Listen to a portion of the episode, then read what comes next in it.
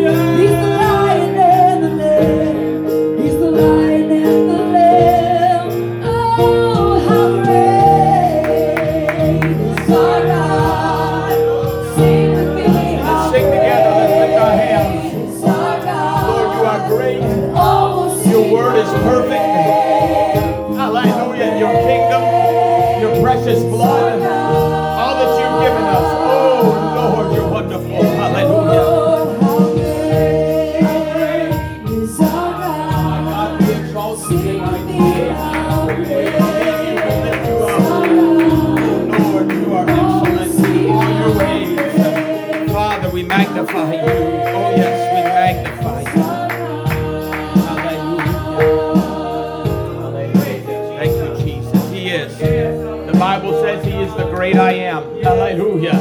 He just is. He always has been, always will be. That's impossible for us to wrap our mind around. He has no beginning and no ending. But He's the great I am. Hallelujah. Uh, And He's our God, folks. He's our God. He's not somebody else's God. That's our God. Hallelujah. He's your Father. He cares for you. Hallelujah. Hallelujah. He hears you when you cry. How awesome. How awesome is that? Jesus. So wonderful. If you have your Bibles, we are going to go to the book of Philippians, chapter 3. And um, the area of scripture that I'm reading from is Philippians 3, verses 1 through 11 and I realized the time we got started a little bit late, and um, and so I'm not going to read all of it, but I encourage you to read that portion of Scripture, Philippians chapter three, verses one through eleven. I'm going to read verse number one, and um, and then uh, and then I'm going to jump down, um, skip down just because of time, and I'm going to get down to around verse number uh, verse number nine. Okay. So, verse number one, this is the Apostle Paul writing to the church at Philippi. Somebody say Philippi. That's going to be important to this whole message. Okay, I want you to remember that he's writing to the church at Philippi. Hallelujah. Finally, my brethren, rejoice in the Lord. Folks, that's powerful advice from the Apostle Paul. If we rejoice in our bank account, it's going to be empty someday. Yeah, that's If we rejoice in our health, we're going to be sick someday. Uh-huh. If we rejoice in our job, they're going to have a restructuring someday. But if you rejoice in the Lord, He never changes. Hallelujah. He never changes. He's the same yesterday, today, and forever. To write the same things to you, to me, indeed, is not grievous, but for you, it is safe. You will find that pastors and preachers will preach the same thing a lot of times. Did you know it takes seven times for somebody to hear something before they get it? On average? Hallelujah. In this place, it's about 15 times. But, anyways, hallelujah. You guys are a bit above average in that way, or under average. I'm just joking. Going down to verse number nine. This is now the Apostle Paul. I'll go to verse 8. Let me let me get to verse 8. Hallelujah. Let me go to verse 7. I'm sorry. This is such rich stuff. It really is. It's very good. Verse number 7. But what things were gained to me, those I counted loss for Christ. He began to speak about his experience, and, and the Apostle Paul was Saul of Tarsus, a great leader of the Jews, very wealthy and very respected. And he said, I counted all of those loss because I wanted to get a hold of Jesus. The most important thing to me was getting hold of Christ. Yea, doubtless, and I count all things but loss for the excellency of the knowledge of Christ Jesus my Lord, for whom I have suffered the loss of all things. Woo! When he made that decision to live for Christ, he lost everything. That's quite a decision to be made. In fact, many of the disciples did. You can read in the book of Acts, chapter 2. They had to sell, folks had to sell the possessions to support people that lost everything. And we may come to that day again, folks. The, the Christian church may come under persecution. But he said, I've, I've suffered the loss of all things. But look what he says, and I do count them but dung. Everything I had is not no has no more value than, than a cow pad out there in the field. Hallelujah. He called it dung. Praise God. That I may win Christ. Look at that. And verse number nine, and be found in him, not having my own righteousness which is of the law. Again, we cannot make ourselves righteous by doing good. Not having my own righteousness, which is of the law, but that which is through faith in Christ, the righteousness which is of God by faith. There is a righteousness, and that means right living, by the way that comes by God through faith. If you have true faith in God, your life will be transformed and sin will be left at the door or in the bottom of the baptismal tank, hallelujah, and you will begin to live a totally different lifestyle. And it's wonderful, it's real. And then verse number 10 says, That I may know him and the power of his resurrection and the fellowship of his sufferings, being made conformable unto his death if by any means I might attain unto the resurrection of the dead. I want to speak for a few moments tonight on this subject uh, beyond you. Amen. Beyond you. We don't have any full Spanish speakers here, so we won't go bilingual tonight, but let's lift our hands and pray and ask God to have His will and speak to our hearts. Jesus, we love you. We thank you for your mercy and your power. We thank you for your truth, your word. Oh Lord, the blessing of the kingdom. My God, my God. It's been so incredible what you've done for us and the joy of your spirit. Oh, hallelujah. Anoint us tonight. Anoint, oh God. Let your word, Jesus, penetrate our souls. Give us a full understanding of what can be done in our lives. And Jesus, I stand before you as nothing. Anoint my lips, Lord. I'm just clay. Let everything that leaves them be inspired of your spirit to have your way in the name of Jesus. In the name of Jesus. Let's clap our hands unto the Lord. Hallelujah. Isn't God good? All the time. Hallelujah. He is good all the time. Praise God. You can take your seats. Anybody going to help me tonight? We're going to try to go quickly. I've got seven pages of notes, so you better help me. Hallelujah. It'll get a little scary. But uh, by the way, this morning we had a, a really incredible time, and that teaching is already posted on Castbox. If you go to Castbox and look for the channel Church of Pentecost Tampa, there's a lot of the teaching there, and what was taught this morning is already there. Don't bypass the first gift. Uh, you need to go listen to that, and you need to let folks listen to it. It's a, it's a very important teaching about the first gift that God has given us outside of His precious Son. But here, Paul, in this portion of Scripture, really begins to express his true desire to lay aside who he was what he was, and everything that he stood for to get a hold of the things of Christ. This is oftentimes the transition that many of us face when we come to the knowledge of the truth. I personally had to give up a lot of things uh, to get my hands on the kingdom of God. The Bible says, lay hold on salvation. You have something to do with it.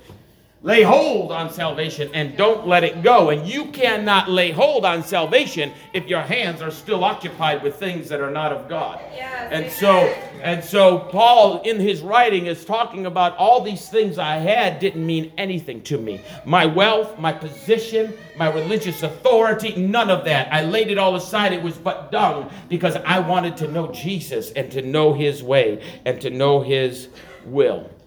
The Apostle Paul was transformed. He said he was the chief of sinners, the worst of all sinners, he called himself. And, uh, but we find that the Apostle Paul was completely transformed by the power of God and has written over half of the New Testament. Three dynamic missionary journeys. And uh, he stood before kings and stood before paupers. Hallelujah. It didn't matter to him, and he took the message everywhere. And let me tell you, Christianity and the move of God and that early harvest, the, the former rain is what we call it, was highly driven by this man. And he gave his life. He was beheaded for Jesus Christ. He said, I'm ready to die. In fact, he said, For me to die, it's gain. I get to go to heaven. That's a different perspective, isn't it? Uh, we're all trying to hold on to life, but Paul got his hands on eternal life and he was ready to go at any minute. Hallelujah. It's a wonderful thing to have that kind of faith in your soul. Yeah. Yeah. And so he is completely transformed and he tells us that, that this is what Christianity is about. He wrote to the church at Corinth in 2 Corinthians 5 and 17. He said, Therefore, if any man be in Christ, he is a new creature. There is this incredible transformation. There is this letting off of everything from before Christ to, to, the putting on of a bunch of wonderful things made in Christ. Hallelujah. So he said, he said, he said, we become a new creature. He said, all things are passed away. Behold, all things are become new. I had that personal experience myself. Uh, I, I, was a beer drinker, a heavy beer drinker, 12 pack a night, up to 12 pack a night. Uh, if my wife was not home. If she was, she'd stop me at four. Thank God for my wife. Hallelujah. And uh, smoke two packs a day. And, uh, and when I came out of that water baptized in Jesus' name, you couldn't even smell smoke on me. That's a new creature, folks. I never desired a cigarette or alcohol again. Isn't God powerful? Isn't God powerful? You see, Christianity isn't a set a new set of rules and regulations uh, to try to help us live right. It's not a step program. It is a supernatural transformation of the mind, body, spirit, and soul that only God can do. Hallelujah. And it happens when we obey the gospel, when we repent. Uh, and that's what we talked about this morning. When we say, God, I've had enough of doing it myself. Uh, God, take over. That's repentance. Uh, forgive me for everything I've done wrong. Uh, hallelujah. And even the things I don't know that are wrong, and anything that's in my life that's not your will, Jesus. Uh, I'm asking you to help me get rid of it. Hallelujah. That's true repentance. And then the scripture says we're baptized in the name of Jesus. Hallelujah. For the release from the bondage of sin. It's so powerful. I've seen heroin addicts come out of the water set free. Me as an alcoholic come out of the water set free. I have seen people that are addicted to porn come out of the water set free. It doesn't matter what the addiction is. The blood of Jesus is more powerful than any addiction. The blood of Jesus is more powerful than any chain. Hallelujah. And when you're baptized in his name, you're on a good path to becoming a completely new creature. Hallelujah. Amen. Woo. It is so awesome. It is so awesome. Yes, it is. The book of Galatians, chapter 6, the Apostle Paul writes about the not the, the, the, the law and all of the perfect rules and regulations that God gave. And we talked about this uh, uh, the other night. It's on, it's on cast, I believe, Almost Perfect Religion and the law itself and everything that God gave Moses was perfect, but it failed because of the weakness of human flesh. Nobody could, could change the Adam nature by that law. Right, right. That's why we are born again of water and spirit. Yes. But Paul writes in Galatians 6, dealing with a church where folks had come and tried to force them to obey certain parts of the law. He said, For in Christ Jesus, neither circumcision availeth anything nor uncircumcision and that's all talking about the law and the Abrahamic covenant. He said, but a new creature. It doesn't make difference your religiousness. Yeah. You've got to be a new creature. Yes. And that yes. comes from Jesus. Only He can make us a new creature. Amen. Hallelujah. Amen. Hallelujah. So Apostle Paul writes, and, and, and it's intimated in the book of Philippians that we read from that, that we really die to ourselves when we come to Jesus. That's called repentance. That's like, okay, God, I've already messed up this, this bunch of clay. Can you remake me? And can you make me who you want me to be? And He'll do it. And you say, I may have wasted too many years. No, no, no. I said it this morning. God inhabits all of time. So if you've lived uh, 50, 60 years and feel like you can't do anything for God, that's wrong. Hallelujah. Because God can reach into your past because He's still there in your past. And He can change things. Hallelujah. So that your future comes to the expected end. The book says that He had already planned for you before you were born. Isn't God awesome? Yes, amen. Hallelujah. Now, that's not an excuse to keep living in sin. You're missing out on the fun if you keep living in sin. I have more fun now than I ever did getting drunk, paying bulls, throwing coke. Hallelujah. Woo! God's good. God's good. But he does. He says, he says, I'm dying out to these old things, and I left them behind. And in the book of Galatians, chapter 2, he put it this way I am crucified with Christ. That's repentance. We die. The old man dies. All that stuff, we decide it's not worth it. It's not, it has no value compared to the kingdom of God. He said, I am crucified with Christ. Nevertheless, I live. Yet not I, but Christ liveth in me. You see, when you have a full Christian experience, you're going to have the Spirit of Christ in you. And Christ lives in you, the Spirit of Christ, uh, and it transforms you. And he says, Now the life that I live is not in the flesh I'm not living according to the flesh. I tried it and it failed. Hallelujah. I tried to quit drinking five times and it never worked. I quit smoking. The longest I went was almost a week. And then I went up to the backwoods of Canada. Hallelujah. And uh, I found out that rolling up oak leaves just don't quite do it. Yeah. And uh, and anyways, my sister came up with a pack of Marlboro Lights about five, six days later, and wouldn't you know it, I started smoking again. I didn't get five days. You can't do it by the flesh. Yeah, that's right. You can't do it by the flesh. So he said, he said, I'm crucified, so you die to your own self. He said, Nevertheless, I live, yet not I, but Christ liveth in me. And the life which I now live in the flesh, uh, I live by the faith of the Son of God who loved me and gave himself for me. So I'm still here. I'm still in the flesh, uh, but now I've got a power that's over that flesh, and that's Christ in me. Greater is he that is in you than he that is in the world. What an awesome promise. I, I'm telling you, hallelujah. Just because you got baptized and got the Holy Ghost doesn't mean that you're not going to be tempted and going to have times in your life that you have to do the wrong thing. But the Bible says if we walk full of the Spirit, we will not fulfill the lust of the flesh. When you're anointed in the Holy Ghost, uh, the Apostle John said, he said, it's impossible for you to sin. That's in the book, folks. The Apostle John said that. If you are in Christ and full of the Spirit, it's impossible. The Spirit keeps you. How many want to be so saturated with the Holy Ghost, the devil doesn't have a millimeter in your life? Hallelujah. Again, he declares to the church at Corinth in 1 Corinthians, he said, Listen, I die daily. in other words, I have to keep on making sure my past stays my past. Yeah. And so, as we get this transformative power of God, hallelujah, this transformative power of God, uh, we must we must die daily. We must allow ourselves uh, uh, to keep the Adam nature down and be continually filled with the spirit of life, which is the spirit of God. And uh, we learn through the scripture that it's absolutely possible to walk like Christ. Yeah. I think it's cliche, but people say, I want to be like Jesus was.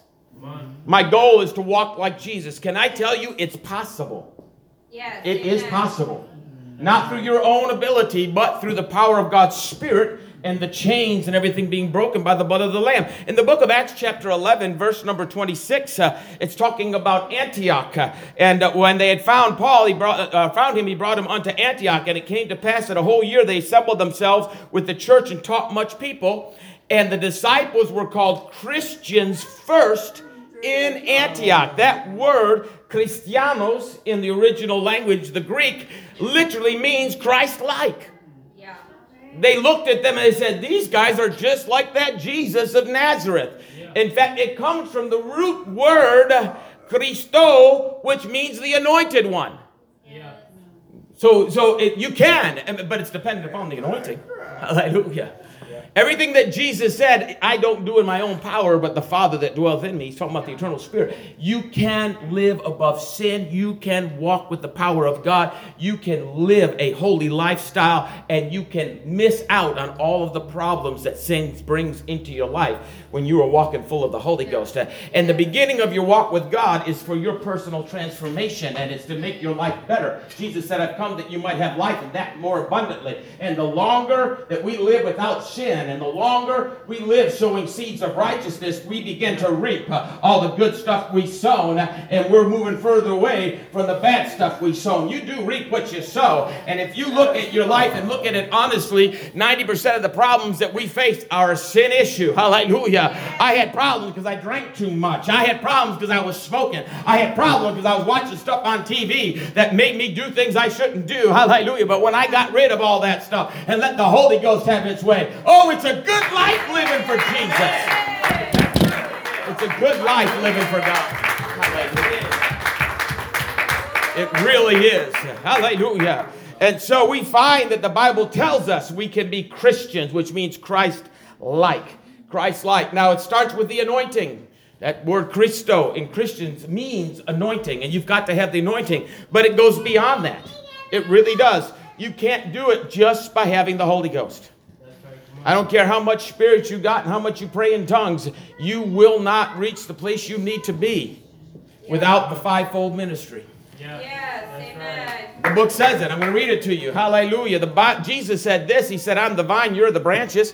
You've got to abide in me, and I've got to abide in you." He said, "Without me, you can do nothing." Well, what was he talking about? The vine itself is the body of Christ. Yeah. You've got to be attached to the body. You take a branch and cut it off the vine, it's going to die.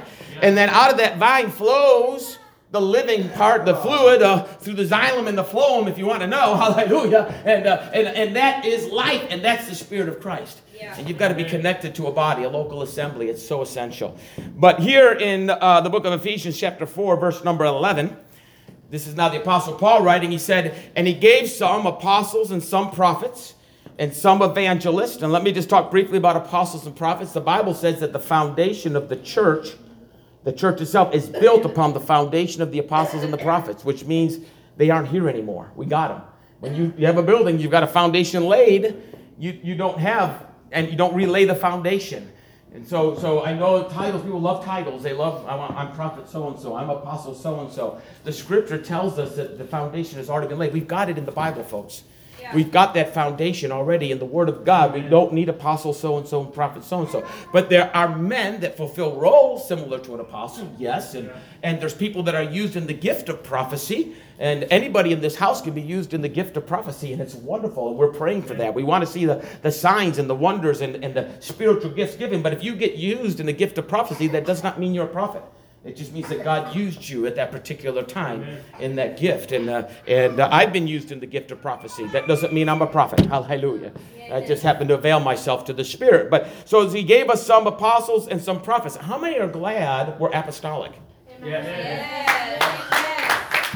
We don't need doctrine that came later. We don't need teaching that came from some man in some theological institute that's contrary to the Word of God. I had a good discussion with Francisco today about what they call papal authority. In around the year 400, uh, they began to they began a doctrine that said the Pope can come up with any teaching he wants, uh, and it doesn't matter if it's contrary to the Bible. His new revelation sticks, uh, and it overrides the Bible. I'm telling you, friend, we don't need any new Johnny Come Latelys. Uh, We've got the precious Word of God, and it is sufficient in its entirety for what we need. Hallelujah. Hallelujah. And that whole Pope thing, I mean, they began to teach that babies got to be baptized and original sin. Everybody is guilty of original sin. That was under papal authority. That was that doctrine. And they said that everybody's guilty of the sin of Adam and Eve. Therefore, if a baby's not baptized, it's going to die and not make it to heaven. Tell that to the mother who had a child that Yeah. breathed five breaths uh, and then all of a sudden is dead. That is ridiculous. The scripture said children are innocent. Jesus said, Let them come unto me. Hallelujah. You got to become like one of them. Babies don't need to be baptized. The scripture said baptism is the answer of a good conscience uh, towards God. You got to know what you're doing before you're baptized. Hallelujah. But they started this whole teaching of babies being baptized. Then they began to teach that the priest couldn't marry. And that was all a money ruse because they controlled Europe. And Europe, uh, they, at that point, it was, it was now law under the Catholic Church. They were the government that, that, that, that every wealthy family and all the leaders, their firstborn son had to become a priest. And so if the priest couldn't marry and didn't have a wife and didn't have children, where does the inheritance go Right. after he dies? It went to the church. Yeah. And the firstborn got the majority of the inheritance. What a Yeah. wicked teaching. But that's papal authority. Yeah. In, in between the years uh, 1250 on up to around 1500, you could not have a Bible. You would be killed if you had a Bible. Yeah. Only the ministry were allowed to have a Bible. And by the way, it was papal authority that every service should be in Latin when nobody understood Latin. Yeah. How many are glad we're apostolic? We're built on the foundation of the apostles and the prophets. I love milk, but I don't like it spoiled. This is the pure milk. This is the real way. This is the Christian path. Oh, thank God! Thank God! Thank God! I grew up Catholics, folks. I had a priest try to get me drunk and naked. I know the results of that wicked teaching. Hallelujah. Woo! We are apostolic. And I'm not ashamed of it. We're Jesus' name. We're not Jesus only.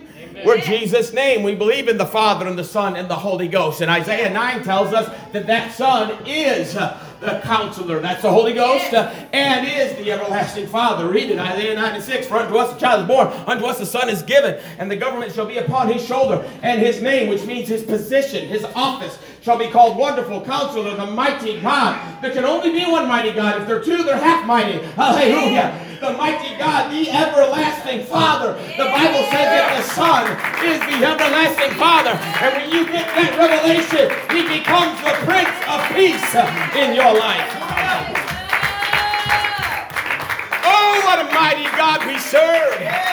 Jehovah. Hallelujah. Ain't God good? Ain't God good? And so, and so, we find that God has given us that foundation of the apostles and the prophets, and we teach just what they gave us. And the reason why we do that is they got it directly from the Lord. The scripture says that. We teach what was taught by those who got it directly from Jesus. So he taught them and they taught us, and we keep it. But then he said there's some evangelists. Now, these are the ministries that are currently active today, and there's a reason for them. He gave evangelists, pastors, and teachers. And these are part of the fivefold ministry. And by the way, being a teacher is not less than being a pastor, is not less than being an evangelist. I, think people get uh, this mindset I've got to reach some, uh, some eschatological ladder top and all of that. No, if you fit where you fit and you do the will of God, you are absolutely right where you need to be. And we're all going to be standing before God. Hallelujah. And judge equally. You say, I've only got one talent. Well, use it. Hallelujah. And if you got five talents, well, bless God, you need to use those two. Hallelujah.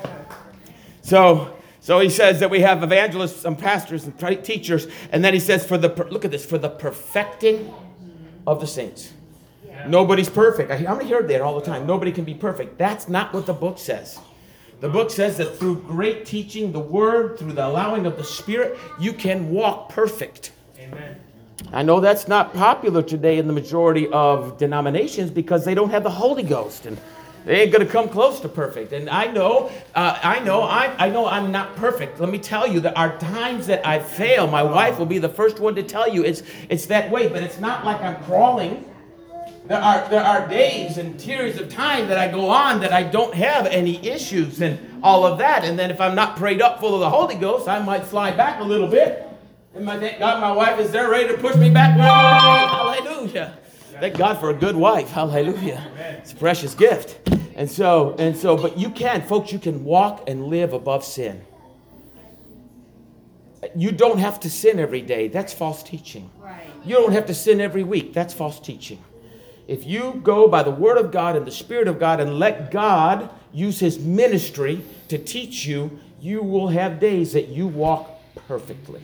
Yeah, How beautiful is that? Because when we walk imperfectly is when we run into trouble. How many here said something you wish you didn't? Yeah. Oh yeah, that tongue, man, that's a fire. Yeah. That's why the God. That's why God chose speaking in tongues as a sign. Yeah. And, and, and Peter writes about controlling the whole boat just by the little tongue in the back. Let me tell you, if you pray every day in the Spirit, you will most likely not say something you regret. That's an awesome thing, isn't it? I'm telling the truth. You pray in the Holy Ghost every day. There's something about that tongue; it gets under control. Hallelujah. And that's the most hard part of our body to control. So he said, all this is for the perfecting of the saint for the working of the ministry, for the work of the ministry, for the edifying of the body of Christ. God has given us pastors, evangelists, and teachers to build up the individual members of the body. And every, every person here, you have a unique role in this place. It's wonderful, it's powerful. And God wants to use you, and the ministry will help you grow into that. But verse 13, till we all come in the unity of the faith and the knowledge of the Son of God unto a perfect man. The Bible says that can happen. Yeah. Unto a perfect man, unto the measure of the stature of the fullness of Christ. Wow. That's awesome. The Apostle Paul said, I've sold out. I've left everything behind because I want to know Jesus in his fullness. We're almost done. We're almost done. So, how exciting to think that we can, as a people, actually walk like Jesus walked. Jesus said something amazing in the book of John 14. And by the way, this is the area where he said, When you see me, you've seen the Father. I and my Father are one. And the same area, he said, I'm going to pray the Father that he sends you a comforter. And then he said, I'm not going to leave you a comforter. I'm going to come to you. Leaving you comfortless, I'm coming to you. That's where he claims he is the Father and the Holy Ghost. But in the middle of it all, he says, Verily, verily, I say unto you, verse 12 of John 14, He that believeth on me, the works that I do, shall he do also and greater works than these shall he do because I go unto my Father. What is he talking about? That physical body, that human body, that flesh uh, ascended into heaven. And he said, You guys are going to continue on the work. Uh, hallelujah. Hallelujah. He declared he was the Father. He said, When you see me, you've seen the Father. Jesus is the express image of the invisible God, the eternal Spirit, which is the Father. Everything you're going to know of God and see of God is in the face of Jesus Christ. He also said that I am the Holy Ghost. In Matthew 28, he said, Lo, I'm with you always, even until the end of the world, folks. That's the Holy Ghost. Hallelujah. But, but in the middle of all, he says, I'm going to my Father. The physical body is going. And so now he's telling us that we're taking on that role. That's why the Apostle Paul said in 1 Corinthians 12, You are the body of Christ, and the members in particular. The church now is fulfilling the role of the body of Christ. And that's why he said, Greater works than these shall you do. Because now the church is all over the face of the earth. Jesus was limited in his physical body by where he could be. Yes, great miracles happened wherever he was, but they were happening wherever he was. And now he is, the body is all over the face of the earth. And so while there's miracles happening here in the United States, there's miracles going on in China, there's miracles going on in Africa, there's miracles going on in Cuba. Hallelujah, because God is now moving through his body everywhere. How many want to be a part of that earth shattering, earth shaking, miracle giving church? Hallelujah. Woo! And that's exciting. That is exciting. In fact, he told his disciples, he said, Ye shall receive power after that the Holy Ghost comes upon you, and ye shall be witnesses unto me. And I think we oftentimes think that our witness uh, and the power of our witness is all wrapped up in the boldness that comes from the Holy Ghost, and the Holy Ghost will make you bold, and the miracles that happen through His power that is in us. And you know that's an important part of it, but I want to tell you that's not your greatest witness. Yeah. If you go and pray for people and they're healed of cancer, that is not your greatest witness. It's wonderful and it's the will of God. Yeah. If you get used in a message in tongues and it's interpreted, or if you prophesy and it comes to pass, that's powerful, that's wonderful, but that's not your greatest witness. Yeah. If you live a holy lifestyle and an incredible example in front of your family and your co-workers, believe it or not, that is a good witness, but it's not your greatest witness. I want to talk to you now about what Paul touched on in the church of Philippi that is your greatest witness. Our greatest witness. Paul touched upon this uh, in verse 10. I want to go back to verse 10 that I may know him and the power of his resurrection. He is talking now about the power of the Holy Ghost and the works that come, the miraculous works that come through the power of the Holy Ghost. And then he said, and the fellowship of his sufferings. That's not a comfortable thing to think about. That's a pretty hard thing to think about. But you see, the Apostle Paul fully understand the power of the witness of the suffering saint. He fully understand that the greatest witness that we have as individuals is that when we go through great suffering and maintain our identity as Christians and maintain our walk, that witness is what totally catches people's attention. Yeah. When you're going through the wringer and you're still praising God, yeah. when you're sick in body and you're still thanking Jesus, yeah. when everything's falling apart around you and you still stand up and say, The Lord is good, that's what catches people's attention the most. That's why he said, I want to be there in the power of his resurrection, but also in the fellowship of his sufferings. Hallelujah. You see, the Apostle Paul knew all about it. In fact, did you know that the Apostle Paul was almost fully converted before he met Jesus on the road to Damascus? He was right on the edge of already believing in Christ before he ever met Jesus personally on the road to Damascus. Apostle Paul was Saul of Tarsus. He persecuted the church. He was chasing down the church. Hallelujah. And uh, and uh, he was, uh, but uh, but the power of God. Paul was right on the edge of being completely converted before he met Jesus. This is essential to understand.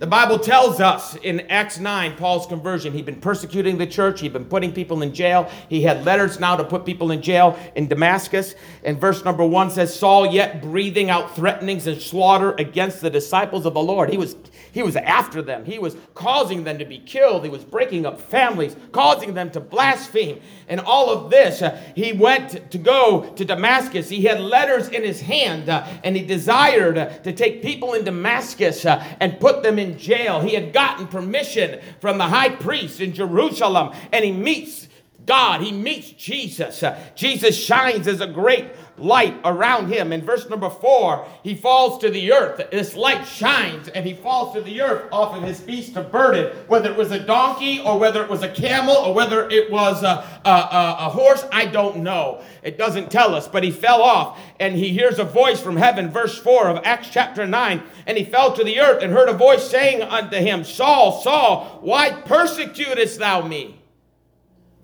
Now, you got to understand, Saul knows there's only one God. Saul fully understands that there's not two, there's not three. And he said, Who art thou, Lord? He began to realize that something was wrong with his theology. And Jesus answered, and the Lord said, I am Jesus. He didn't say, I am Jehovah. He didn't say, I am the Father. He didn't say, I am Yahweh. He said, I am Jesus, because that's the name above every name. Amen. Father's a title. Jehovah's another form of title. Yahweh's another form of title. But the name of the one true God is Jesus. And by the way, when you get baptized in that name, it becomes part of you.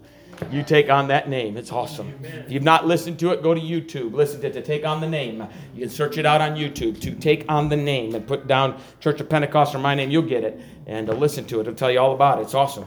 I'm glad I'm not Jeff Fole anymore. I'm Jeff Fole Jesus. Amen. Woo! There's power in that, folks. Yes. You have incredible authority when you take on that name. But anyways, Jesus said, Jesus said, I'm the Lord. I am Jesus whom thou persecutest. And then he said something incredible. He said, it is hard for thee to kick against the pricks. You see, the Apostle Paul, Saul, at this moment was already struggling in his heart. He had been touched, he had been pricked, he had been spoken to. He had really begun to believe uh, that this Jesus was the Messiah. Every bit of his Pharisaical teaching and every bit of his flesh was screaming no, but everything in his heart was screaming yes. And so Jesus said, It's hard for you to kick against the prick. You're, it's hard for you to keep battling against what you're feeling, isn't it, Paul? That's basically what Jesus was saying. And, and it's hard for you to, and, and, then, and then he started to tremble and he was astonished and he said, Lord, what wilt thou have me to do? And I think it's very important to note that Jesus did not tell him the message of salvation. And the Lord said unto him, Arise and go into the city, and it shall be told thee what thou must do. Cornelius was a good man, a praying man, so good that an angel came to him and said, Send for Peter. He's going to tell you words by which you and your household are going to be saved. God always uses the man of God, ministry. That's part of it, folks. Hallelujah. You're going to need to have a pastor. The scripture says it, it's clear. But, anyways, so Paul goes into Damascus, and a man named Ananias comes in prays for him. Paul was blinded by the light. By the way, that's where that old song came from. Blinded by the light. You don't want to hear me sing it, but anyways, that's where it came from. And uh, and, uh, and and Ananias prayed for him. You like that, bro, don't you? Uh, I'll get some skin tight leather pants on all that stuff. No, I won't. you know, there's an incredible preacher out on the West Coast that used to be a hard rock singer. Uh, he used to be a whatever they call it, heavy metal singer. What, what's his name, brother? Brother Rick Mayo. I've seen pictures of him, long, bushy hair. They had a, a famous song. What was the song that was famous that they sang? I can't remember. But, anyways, he got baptized, got the Holy Ghost, left that all behind. Now he's pastoring a thriving church out there. Isn't that awesome? Ain't God? It's a new creature, folks. He'll make you a new creature. All the drugs, all the stuff, everything that all wrapped around that lifestyle was gone. And now he's pastoring a powerful church. Isn't God good? Isn't God good? So, anyways, he, Saul, Saul gets told, and Ananias prays for him. Scales falls from his eyes, and Saul gets told by the by this man Ananias. He said, he said to him basically, Saul, what are you waiting for? Why tarriest thou in the in the old English? So what are you waiting for? Rise and be baptized and wash away your sins, having the name of the Lord called over you in the original Greek. If I believed in Jesus and I was ready to start this life and I was fully repentant, I wouldn't wait a New York second to get in that water. Hallelujah. Because that's where the chains are broken and that's where we take on the name. Yeah. So, Saul, Saul, Paul was the chief persecutor of the church. He said in Acts 22 and 4, I persecuted this way unto the death. Unto the death. Binding and delivering into prisons both men and women. Galatians 1 and 13, he said, For you have heard of my conversation in time past in the Jews' religion, how that beyond measure I persecuted the church of God and wasted it. Paul said, I wasted it. Why are you telling me this? Because he watched the suffering saints and he watched them praise God in the midst of their suffering. He watched them continue in their faith, even though it was completely attacked and should have been ripped away from them. Paul saw multitudes of Christians suffer and suffer deeply for their faith. He most assuredly saw families torn apart. And let me tell you, whereby the anointing of God, even though their families were torn apart, they held themselves together because of the Spirit of God. That's where the pricks came. That was the witness that began to work on Saul and made him ready for when Jesus spoke to him. Let me tell you, your greatest witness is when you are deeply sick and you still worship God. When the doctor tells you you're going to die and you still love God. When you lose your job and you still say, Thank you, Jesus. When it's all going wrong and you're still being faithful to the house of God, that is the most powerful witness. When you get beyond your needs, when you get beyond you, when you get beyond everything that's going on in you, and you live for God in the middle of it all, because you know there are people watching you. And you want to be a witness. That's the most powerful witness that you'll ever see. In fact, I personally believe that it was the death of Stephen, and the musicians could come. It was the death of Stephen that began the whole process. Acts chapter 7 tells us that Stephen was killed, he was stoned to death as he began to preach and teach to the leaders of the Jews in the temple. They got so mad, they ran after him. They bit him. They actually bit him and then they stoned him to death. And Saul was there. In fact, they took the clothes and laid it at Saul's feet. He saw this all. And the Bible says that the face of Stephen was like an angel. And as he's dying, he kneeled down and cried out with a loud voice, Lord, lay not this sin to their charge. And then he died. Now, folks, that's a witness. Not only was this man willing to die for Jesus, he was willing to ask forgiveness for his killers. Amen. Your greatest witness is when you are going through hell and you keep living for God. Amen. Yes. Hallelujah. Amen. I'm up for the miracles. I'm up for the operation of the gifts, but I'm telling you, some folks in this congregation are going to go through some very difficult times. You just hold on. First of all, you're going through. There is an end. Hallelujah. But you keep holding your faith. Don't stop coming to church. Don't stop praying. Don't stop worshiping God. Don't start letting that stuff hold you back. You keep living for God, and your family that you've been praying for is going to watch it and say, you know what? They really got it. Yeah. Your friends that are observing you are going to say, you know what? I think that faith is real. Hallelujah. How many want to be a witness? How many want to? How many want to? Walk in the power of the resurrection. You want God to use you in the anointing of the Holy Ghost, but you're willing to have the fellowship of the suffering if it means someone's going to come to God. Amen. Hallelujah. I'm going to finish up very, very quickly. Very, very quickly. Acts chapter 16 is one of the most powerful examples of Paul living out what he spoke about. Acts chapter 16, the Bible tells us that Paul is following the Spirit and ends up in Macedonia in Philippi. This is a letter that he wrote. We opened up with what he wrote to the church in Philippi that started when the Apostle Paul got there. This is all interconnected, folks. And so Paul goes to Philippi. Now, now he was following the Spirit. So that anointing was critical because the Bible tells us he wanted to go to Asia, but the Spirit told him no. Then he wanted to go to Bithynia, but the Spirit told him no. And then he got confirmation, kind of like the frost. And he had a vision, the Bible says, in the night of a man saying, Come on over to Macedonia. We need your help. He was not sleeping. He had a vision. It wasn't a dream.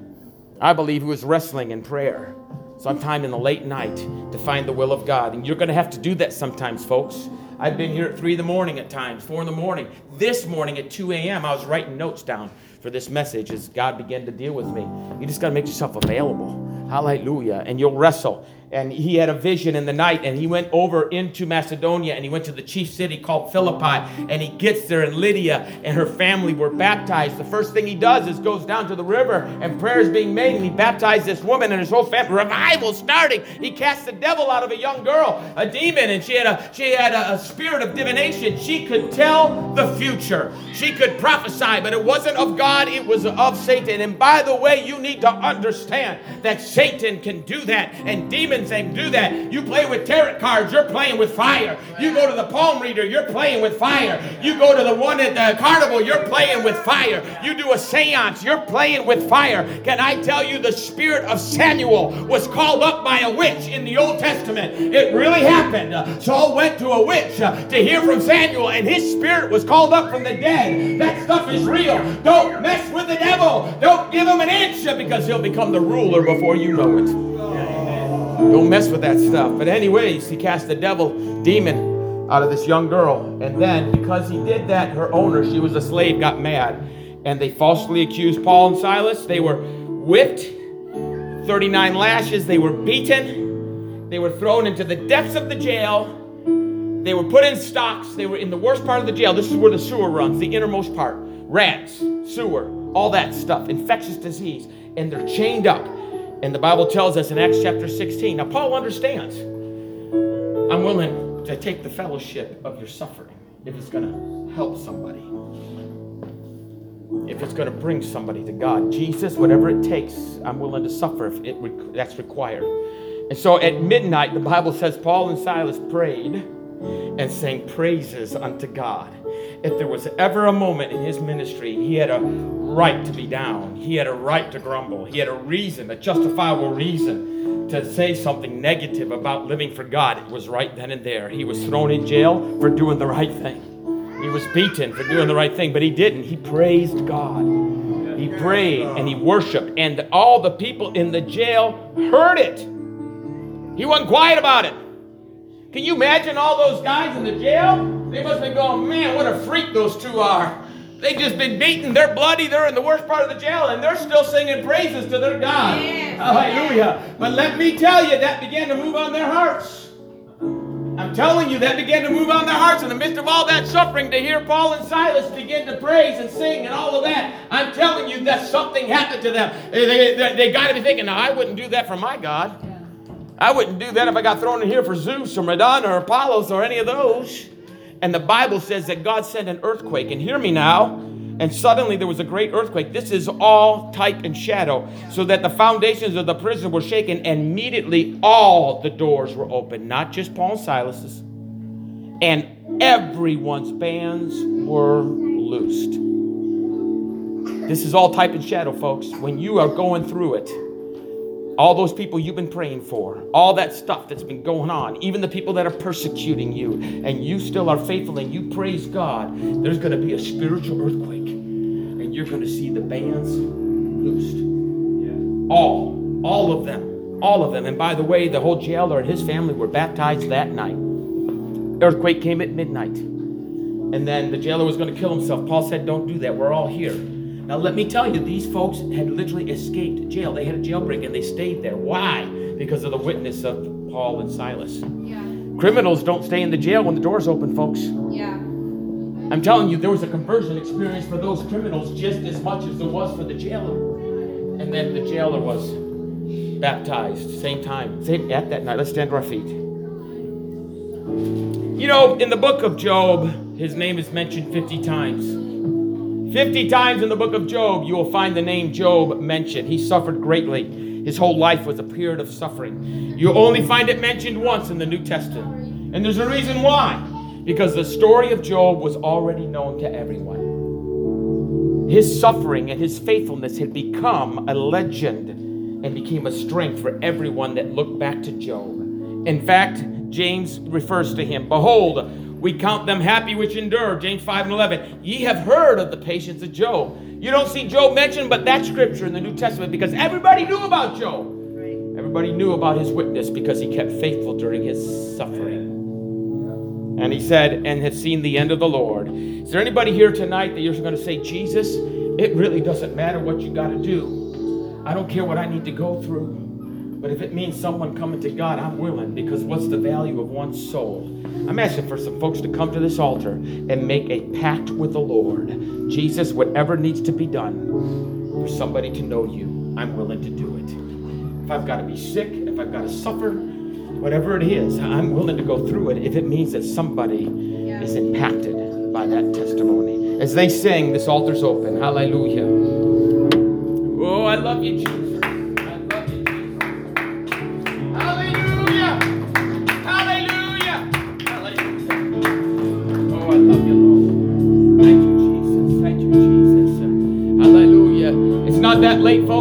O'clock. If we can, let's make our way down to this altar. Hallelujah. It's 8.15 and, uh, and, and let's just ask God to use us and make ourselves available.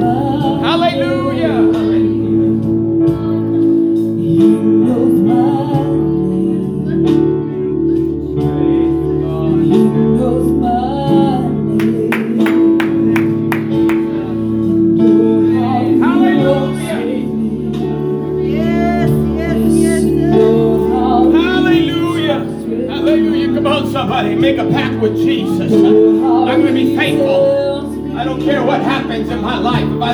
Job, if